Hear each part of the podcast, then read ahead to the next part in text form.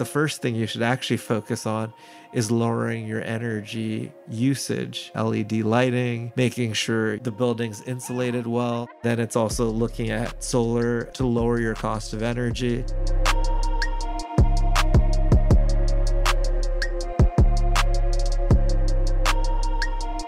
Hello, welcome to the Solar Maverick podcast. I'm your host, Benoit Thanjan. And I'm your co host, Lee Wang. We have an exciting episode today, and we're basically talking about how companies are reaching 100% renewable energy goals. Companies like Facebook, Google, Microsoft have committed to basically have 100% of their energy from renewable energy. And I think this will be, you know, very insightful to all the Mavericks out there. First of all, Benoit, let me ask you what makes up the criteria for 100%? How is that decided? So basically, reaching 100% renewables is a goal that companies have, and there's like multiple different ways that they could reach that. The three primary ways is that they have renewable energy on their buildings and their land, and they use that to produce renewable energy. There's ways of contracting for it from renewable energy project offsite, which is called an offsite power purchase agreement PPA.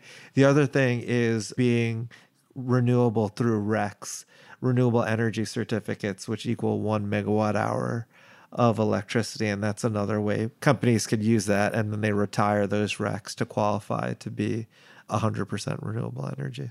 You just named some pretty big corporations that were achieving this 100% renewable status. How much does the fact that they've led the way, help pave the way for others, and how much of it influences others to do so.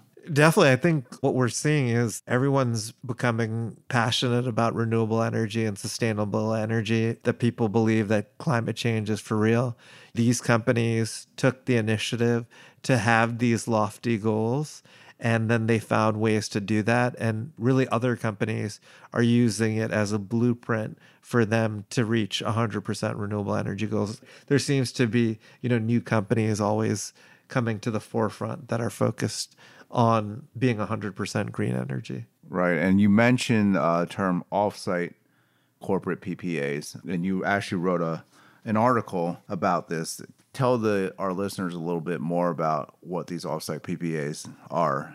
Sure. So basically, an offsite PPA is a, a, power purchase agreement where a company agrees to buy power from a solar or wind facility for a certain period of time. Usually, the term of the contract, when you say an offsite PPA, is between 10 to 13 years. And it's a what they call a, a contract of differences, which is basically power is not directly exchanged and it's more of a financial mechanism to qualify as green energy. What are the best candidates for this type of agreement? When would you recommend a company engage in this? So I think the first thing is basically the company should first look on site and because it's a lot easier to do on site solar and basically put as much power as they can from an on site system. Off site is uh, when you want something additional to your current source of power. The challenging thing with that is these contracts are extremely complicated. So you really need like an energy department and a strong legal advice counsel and obviously there's also consulting companies that help like renew energy with procuring these types of contracts and understanding how they're structured. So the easiest way before was people would just buy RECs. Uh, we talked about greenies in the past, where it basically is from a renewable energy facility that represents one megawatt hour of energy. But a lot of these companies now want to actually procure the energy from this uh, renewable energy project instead of just doing an environmental commodity through a REC. So, in your uh, line of work, what are some examples of really successful models of this? It kind of depends. I mean, there's a lot of different projects that have have signed to these agreements. The key thing is obviously if a company is going into this agreement that they should be in the money when it comes to doing this type of transaction. What we've seen sometimes is that power prices have been historically low and sometimes even go lower than the agreed upon PPA price. So even though companies have said that they want to be 100% renewables, they still um, at the end of the day want to lower their electricity costs and they won't get into these offsite PPAs if they are. But if power prices are going lower than what they expected, then they'll lose money. So being really conservative on what the PPA value is going to be and then you know realistically coming up with a curve that actually looks to be you know more realistic than people who say that power prices are going to rise over time to be conservative and hesitant before you do one of these transactions because it's extremely complicated and you could potentially be paying more for your power with renewable energy than buying it from the grid. So there are some risks involved. There are definitely several risks that outside of even just that like where you the reconciliation point of where you reconcile the energy which is called basis risk there's a lot of different power price risk is another factor that we mentioned as well so there are a lot of risks with these sort of transactions and you know you really need to work with experts in the industry to to be able to experts such as renew energy? Such as renew. I was trying not to plug it uh, too much but yes obviously this is something that we help companies with and there are also other alternatives yeah. like two that are less risky like green tariffs where utilities basically are providing green power to businesses in their utility service area and you don't take the same sort of risks that you would with procuring directly from a facility Right. Uh, I'm going to skip around a little bit sure. because I didn't want to forget to ask you about it. You're heading to Colombia uh, in the upcoming weeks. Can you tell us a little bit about that conference and what you're up to? Yeah, definitely. So we've done stuff internationally, specifically more in Asia. We helped one of the biggest panel manufacturers in India with their strategy of of selling panels into US. We've looked at projects in Asia, both in Vietnam, Thailand, and Philippines. You know, we think South America is a great market. There is a solar conference in Colombia that that I will be attending and we believe that there's a lot of great opportunity in South America. You have obviously a high cost of electricity, you have a lot of sunlight and the market's still early and a lot of these companies are looking for US expertise. So we act as a consultant for companies that are looking to go solar and we've helped a lot of international companies and we think you know south america specifically colombia from what we've heard could be a good market that's exciting but we primarily focus on the us northeast mid-atlantic and of course california where we've opened two offices in los angeles and san diego. And correct me if i'm plugging too much. This is your show benoit. Oh okay. You are a maverick. You're the co-host. Yeah, yeah. You, i'll reel you in yeah reel me in. So back to the uh, topic of 100% renewable as far as corporations go. When is there a case when it's not feasible? What what are some limiting factors that you see, or do you, do you see possibility if you work hard enough and, and make it happen? I mean, I think going back to the point, like these contract of differences with the offsite PPA are really complicated to structure. So a lot of companies are very hesitant, and it also costs a lot of money uh, when it comes to legal agreements and negotiating the power purchase. There's a lot of upfront costs. There's a lot of upfront costs related to doing that. So, you know, you definitely, as I said, need to be very cautious before you go into something like that. What we've seen is really your big companies that have big balance sheets, that have a sophisticated energy department in house and legal department in house have been able to move forward with these transactions. You're not really seeing smaller companies getting involved. You you are seeing a little bit of it. I think the great thing is that utilities seeing that uh, their customers want green energy are now offering green tariffs.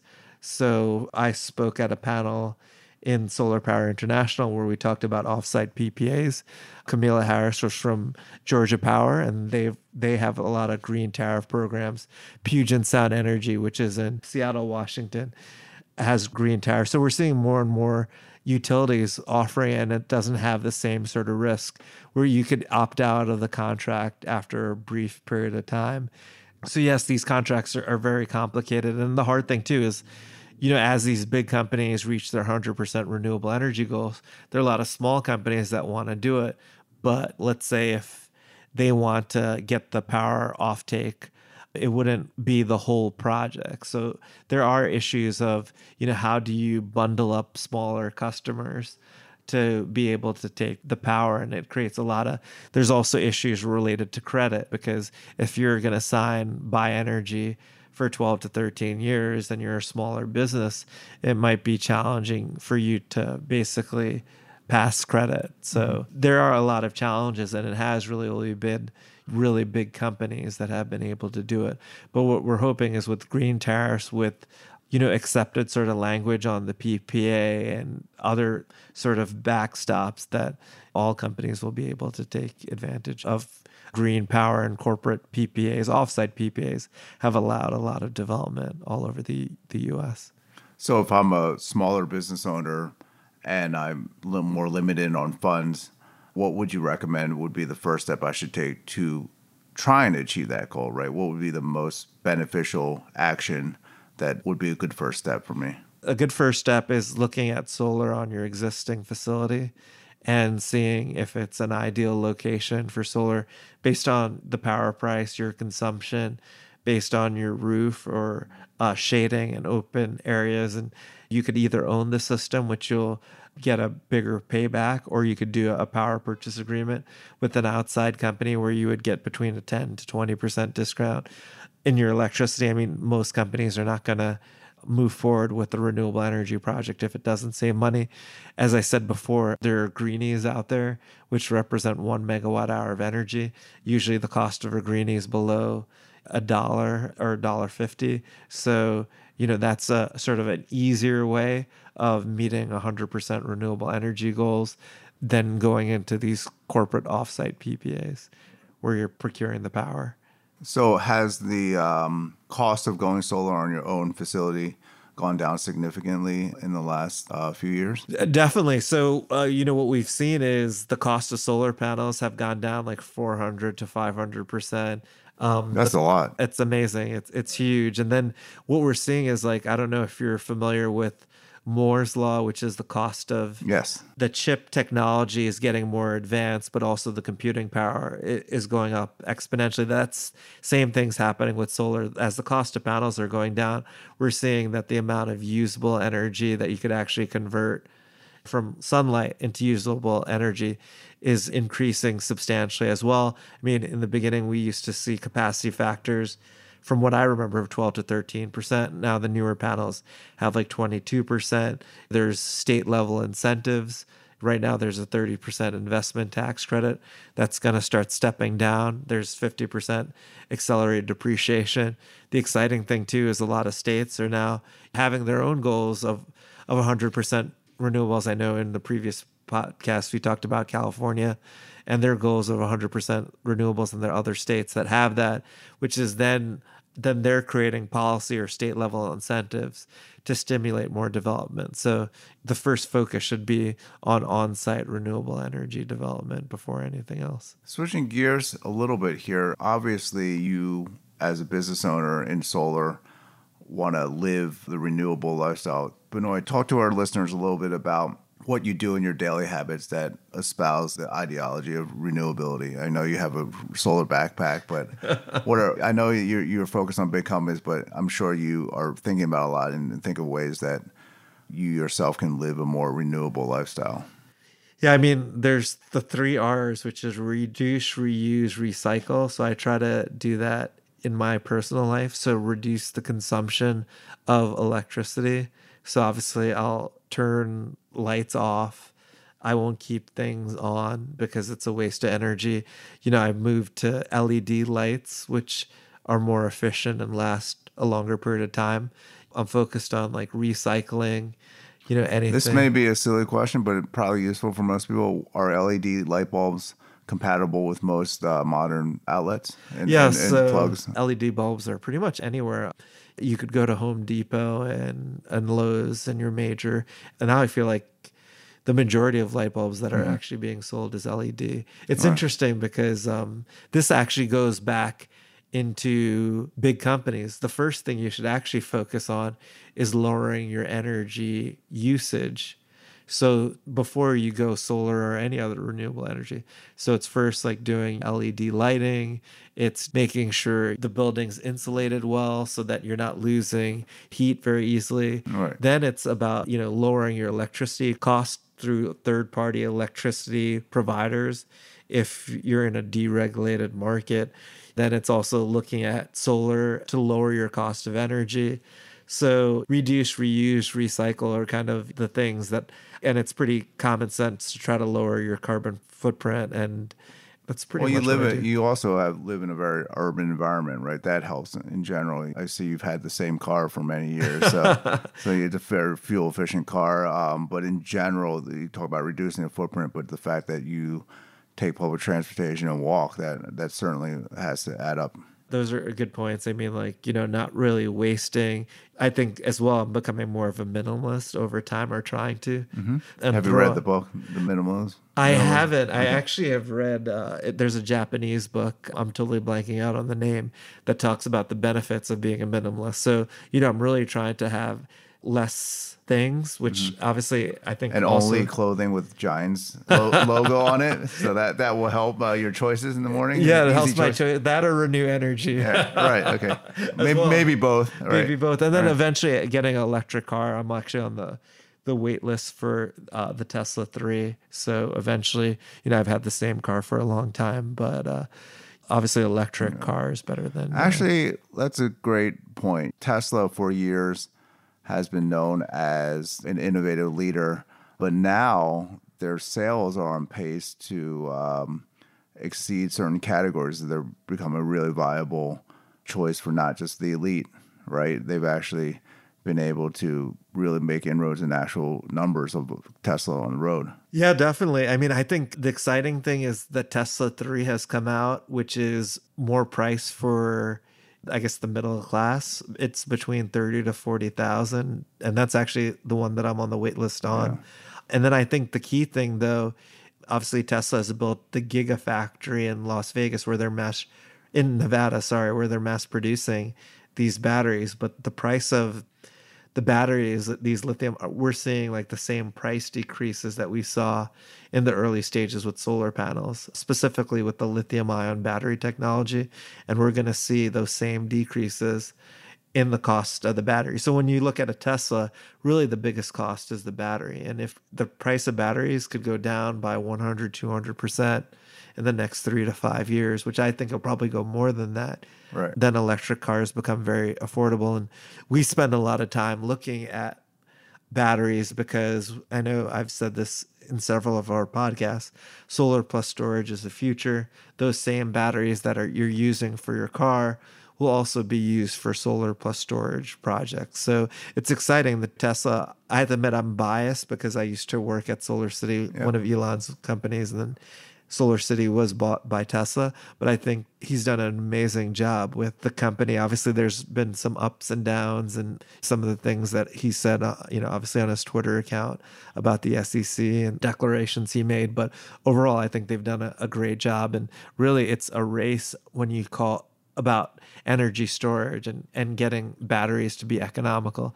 I think there's a city in China that the Chinese government has invested in all these different battery companies and and really I think that's going to be a game changer. So it's exciting what Tesla's doing and and I think with the job that Tesla has been doing it's the bigger automakers now are also coming up with their electric cars as well in Detroit and in, in Japan and some Germany as well with the BMW as well. So Speaking of that, the show is also not just for people interested in solar, but people interested in entrepreneurship.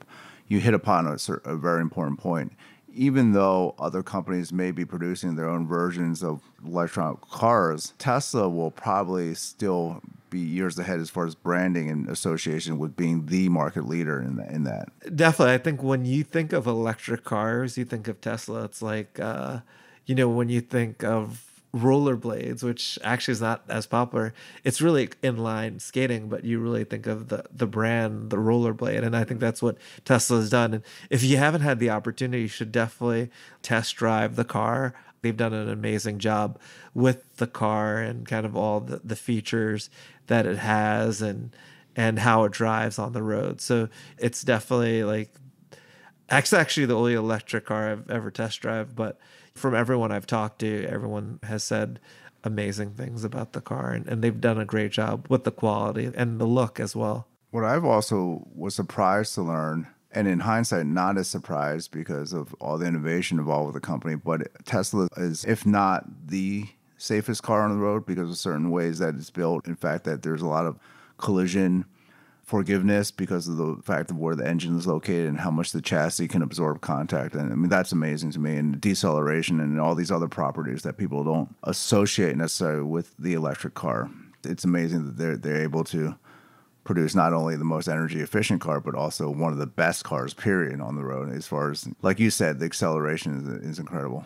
Yeah, definitely. Like yeah. the safety, it's definitely been amazing that they've won all those awards for safety. And yeah, the acceleration of the car, it accelerates pretty quickly and, and you don't hear it because it's not your engine it's kind of, it's a different way that they've it's pretty impressive what they've been able to do and then you know i think elon musk obviously with him being part of Tesla, it's uh, people are willing to buy stuff, and and that's probably baked in because of him, and and I think they do a great job of marketing as well.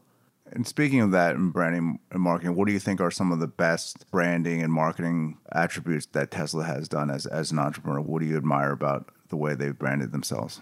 You know, if you look at their car, they're pretty sleek and futuristic. I think so. Aesthetics, aesthetics, yeah. the branding of Tesla as well, using that name of Nikola Tesla. Tell us a little bit about that.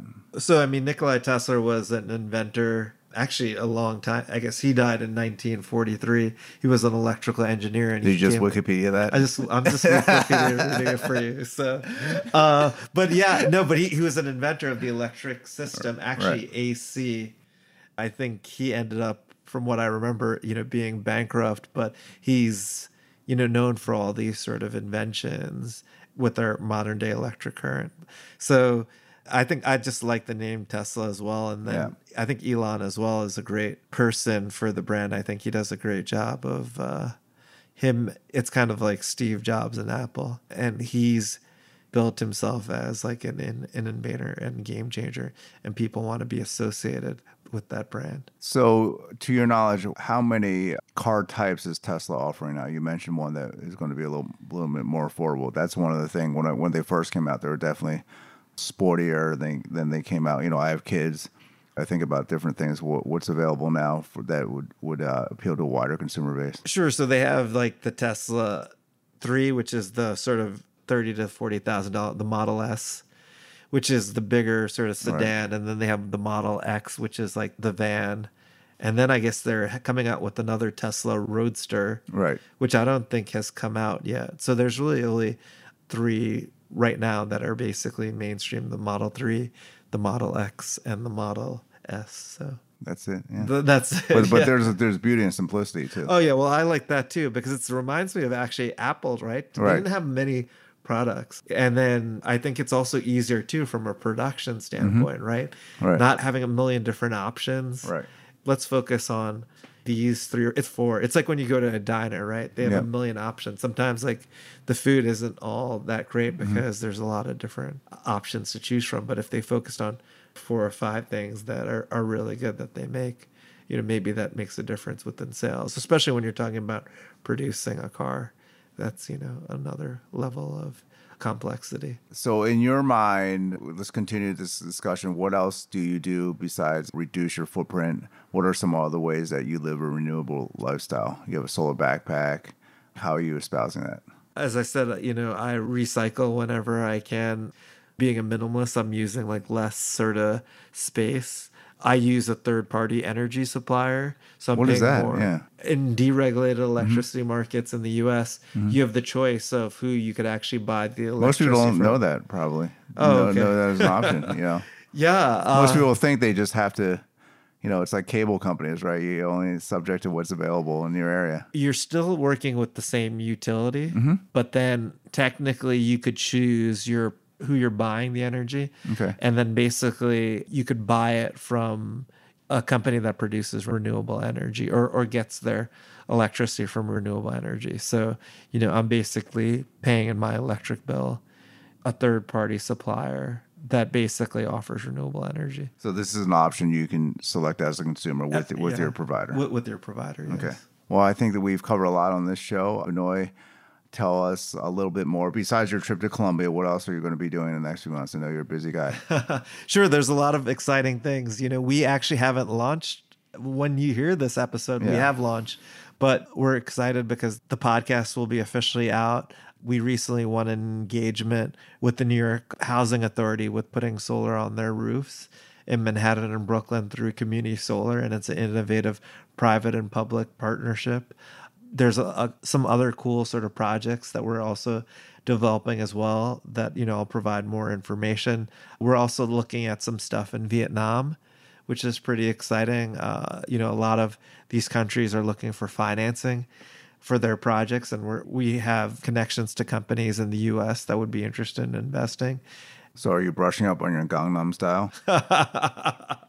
So I do have some songs that I am working on. It's not Gangnam style; it's American songs that you know I think Will work. will work. Yes. Okay. So uh, yeah, so there's a lot of exciting stuff. I mean, it's crazy. It's we're gonna have our holiday party, and this episode will probably come out sometime in December. So, how many years are you celebrating uh, being in business at Renew Energy now? So we started business August of 2012. All right. So it's been six years and four months, which is crazy how time has, has flown by and how the company has really progressed and changed. And, you know, what we initially thought we were doing, like being an SREC broker, we really kind of expanded and, and doing a lot of different things in the solar space and adding value. It's been pretty I don't think those Giants have won a Super Bowl since you started, though. Unfortunately, not. But I try to tell myself two Super Bowls in 11 years and four Super Bowls, which I've been alive for all four Super Bowls, which have been pretty exciting. But I'm a biased fan, and no Yeah. matter win or lose, I still will be at the games, freezing in the cold in December. so, Benoit, that's an amazing experience you had working for Solar City. Talk a little bit about the company culture, how they did things, uh, what you liked about that experience. Definitely. So, Solar City for me was an amazing experience. Um, I never worked at a Silicon Valley startup until that point. At that point, Solar City wasn't a publicly traded company. It was one of Elon Musk's company. I actually worked in the project finance group and actually would work with uh, the CEO of Solar City, Lyndon Rive, who's Elon Musk's cousin. And Lyndon and Peter are the founders of the company. But it was an amazing experience. I mean, everyone there was really passionate about solar and renewable energy. Everyone was extremely smart and had different sort of backgrounds. The goals to grow the company were pretty crazy when I think about it. And at that point, they were hiring five people a day at the company. So like it was funny because I was actually going back and forth between an office in Princeton and then once a month in San Mateo, California. And then there'll be all these new people who would enter the company. So it was a really exciting time. Even I think about the SRECs as well. So I basically helped start Solar City's SREC trading desk, which was Solar City was predominantly a West Coast company looking to move to the East Coast markets. These environmental commodities are big incentives in the Northeast. And they hired me to help come up with the strategy. And, you know, I basically started my company as a consultant for them, which obviously helped starting my own company and having a big client.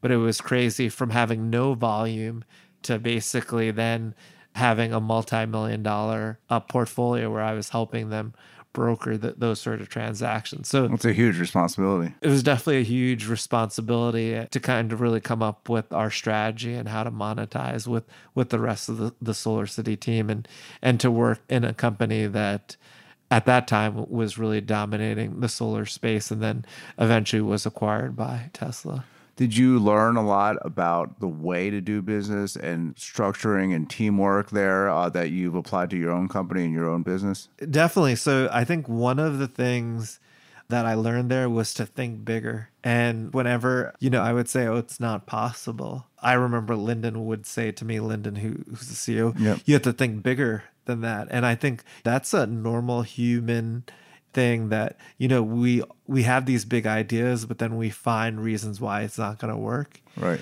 but really we should be constantly sort of pushing ourselves and thinking bigger and doing more than we think we can because it's all about progress and where you're going to go even now today i'm still saying to myself you know i have to think bigger i really have to push you know my limits and that's more of a mental sort of construct that i believe we always think of why things can happen. So I think that, and then also it gave me the confidence to start my own business. In previous podcasts, I talked about how both parents had my own their own business, but I felt like you know if I could be successful at Solar City, why couldn't I be successful having my own company and, and doing it on my own? So I think those were the two th- big things that I learned from working there was thinking bigger. Also giving me the confidence to start my company. There's some cultural things that I took from the company, you know, were more like sort of laid back in our culture in the sense of being very casual but extremely hardworking. Also, I think another thing, you know, people were very transparent, and I think that's one uh, reason the company was very successful and that's some of the big values that I have for my company, Reneu Energy, is about being transparent, both to you know fellow people, employees, but also to our clients and our customers, whether it be positive or negative. Does transparency promote accountability then in your mind? I- It it definitely does. Yes, it definitely Because promotes- everyone knows where everyone is at, at every stage. Yeah, and then and as far as communication, the more transparent you are, it's just easier for people to understand where you're coming from and what you're trying to do, and come up with with better solutions. It also sounds like by thinking big, you also remove some of the fear of making a mistake because in order to achieve something big, there must be some margin of error to get as far because you to execute on a big idea there there has to be risks. Definitely. I mean, I think that's the other thing too is failure, accepting failure. The most successful people or the most successful company are failing more than most and learning from it and adapting and learning from other mistakes of other people or other companies. So I think that that is a, a sort of a key thing as well to think about. What has been your biggest failure? There's been many failures in my life. I don't know what's the biggest failure because I don't look at them as failures now. I look at them as learning experiences and what I could learn from that, not that it's a failure. And I think thinking it from that perspective then changes it. And I believe every failure is supposed to happen because you it's about growing as a person and and if you don't learn from failure and grow from that then you're never going to improve or progress so So I'm gonna push you again. What was your biggest failure? I still don't even know. uh, I still don't even know what my biggest failure is. That's That's for the next episode. yeah, that's for really. We'll think about that one. Yeah, that give me some time to think about that one. Maybe uh, not drafting a quarterback. No, uh, so I didn't. That was not my failure. That's the New York Giants Yeah. failure. But I actually think Saquon Barkley was the answer, considering what, Right. What was available? and also that Eli Manning was the solution at that time. Right. But what was my biggest failure? I'm still. I really have to think about That's that. That's okay. You know what about that, says to me is that you left it behind and it doesn't linger on you. Right. Yeah, I try to move on Right. from things pretty quickly. So I'm not really, you know, I think that's another thing, right? Yeah. You can't take the present for granted. Yeah. I think a lot of people do. And this goes back to another podcast. So it's really kind of living life to the fullest. Yes, I've made a lot of mistakes, but I've learned from it. But I try not to dwell on it because then you're living on the past and really what you could focus on the now. That's the same thing with the future, right?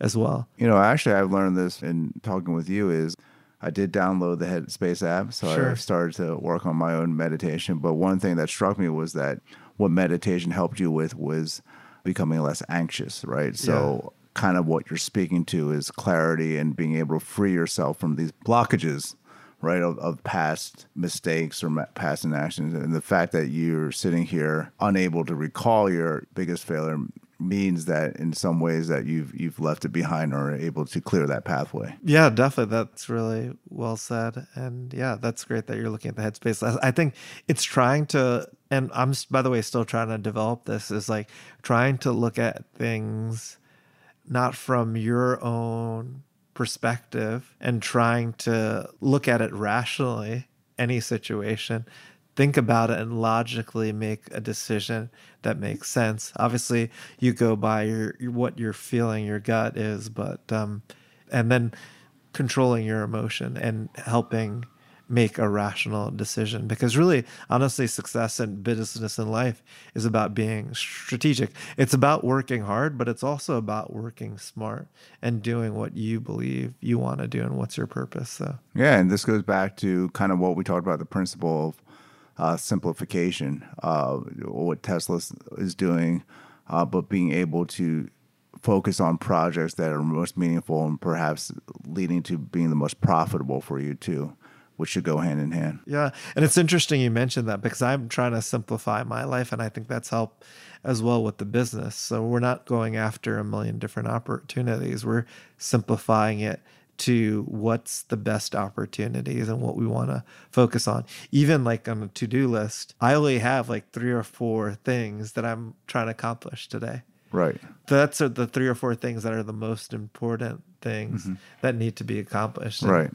Well, it's funny you said it because I've been cutting down on time with email because that seems like you're doing a lot, but is it really productive, right? There are certain emails that are going to be lead to more productivity than others, but really cutting down time and focusing on accomplishing things that move the needle. And that's including completion to a certain extent. You know, one thing that we've been doing here between us is dedicating a regular time devoted to this podcast and hopefully that you know you feel that pays off yeah i definitely think it's paying off i mean it's amazing listening to our first episode and how it's gotten a lot better obviously it has a long way to go i mean we've just started this whole process and journey and you know a lot of people would have just given up during the whole process but you know we kept pushing lee's been great about pushing me. We're getting better at um, the equipment. yeah, little little things, little things that can't matter, right? And then we're gonna have video, and right. we're gonna be able to call, yeah. do long distance as well.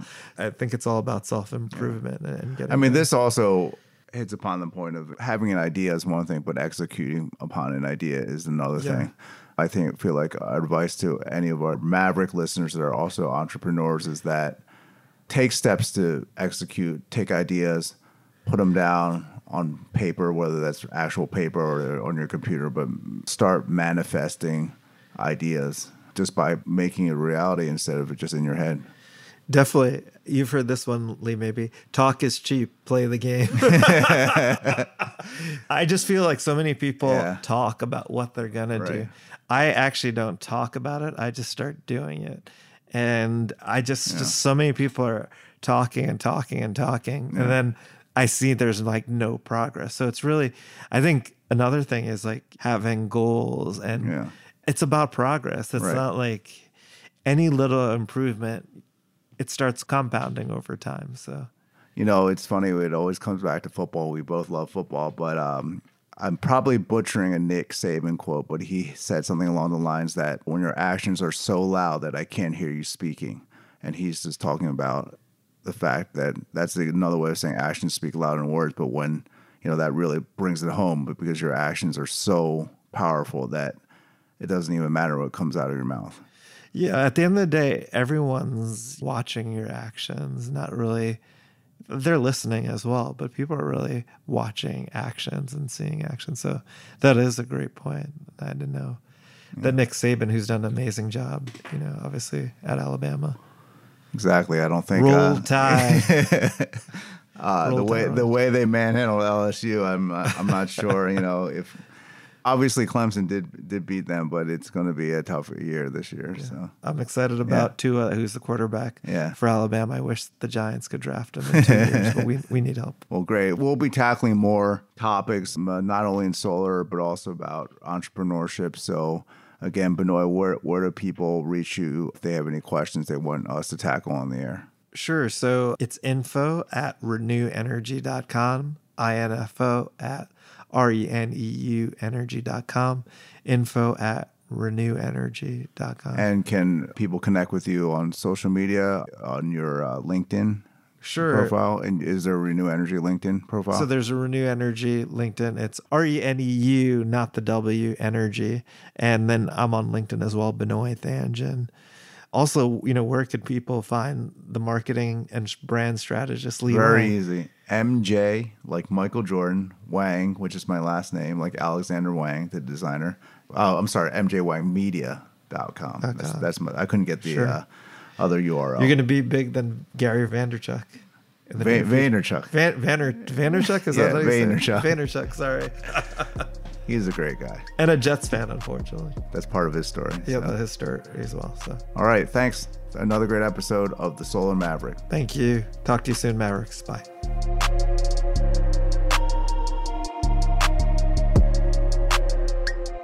Thank you so much for listening. If this content is delivering value to you, please go to iTunes and Stitcher Radio and leave us a five star review. That helps us build this community, and that's what we're all about right now building this community as big as we can to deliver as much value as we can.